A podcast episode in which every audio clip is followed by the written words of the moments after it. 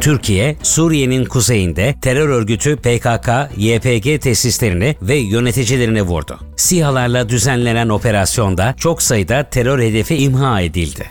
Erivan'ı ziyaret ederek Karabağ sorununda Fransa'nın Ermenistan'a desteğini gösteren Fransa Dışişleri Bakanı Catherine Colonne'la Ağrı Dağı'nı Ermenistan toprağı gösteren paylaşımda bulundu. Tepkilerin Fransa Dışişleri Bakanlığı da paylaşımı savunan açıklamalarda bulundu. Ermenistan parlamentosu ülkenin Uluslararası Ceza Mahkemesi'nin Roma statüsüne katılmasını öngören anlaşmayı onayladı. Böylece Rusya Devlet Başkanı Vladimir Putin Ermenistan'ı ziyaret etmesi halinde tutuklanacak. Azerbaycan'da düzenlenen 74. Bakü Uluslararası Uzay Kongresi tüm dünyanın dikkatini çekti. Kongrede Baykar Yönetim Kurulu Başkanı Selçuk Bayraktar verimli işbirliği madalyasına layık görüldü.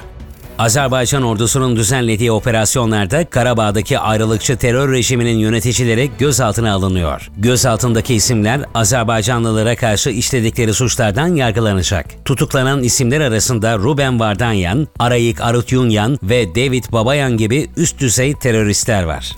Amerikan hükümetinin kapanmasını önleyecek geçici bütçe taslağında çözümü Ukrayna'ya yardımların kesilmesinde buldu. 45 günlük tasarıda Ukrayna'ya yardımlar yer almadı. Bu gelişme Amerika'nın savaşa bakışı değişiyor mu sorusunu gündeme getirdi. Avrupa Birliği üyesi olmayan Avrupalı devletlerle AB arasındaki etkileşimi artırmak için teşkil edilen Avrupa Siyasi Topluluğu'nun 3. zirvesi İspanya'nın Granada şehrinde toplanırken zirveye dair en dikkat çekici gelişme Ermenistan Başbakanı Nikol Paşinyan'ın Avrupa Konseyi Başkanı Charles Michel, Fransa Cumhurbaşkanı Emmanuel Macron ve Almanya Başbakanı Olaf Scholz'la bir araya geldiği toplantı oldu. Toplantıda Paşinyan, Azerbaycan'ın toprak bütünlüğünü tanıyan bildiriyi imzaladı.